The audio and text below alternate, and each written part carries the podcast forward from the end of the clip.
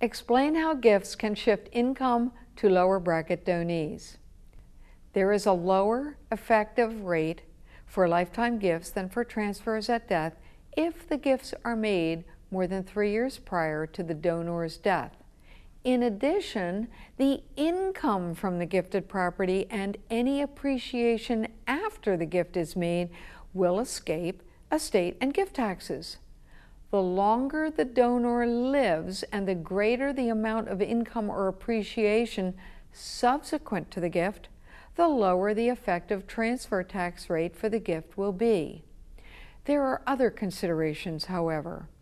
Assumptions or comparisons about several different factors need to be determined for the tax effectiveness of a lifetime gift of income producing property.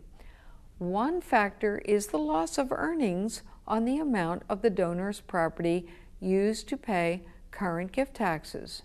The loss of earnings on gift tax money is a negative factor for making the gift. Another factor is the rate of appreciation on the gifted property.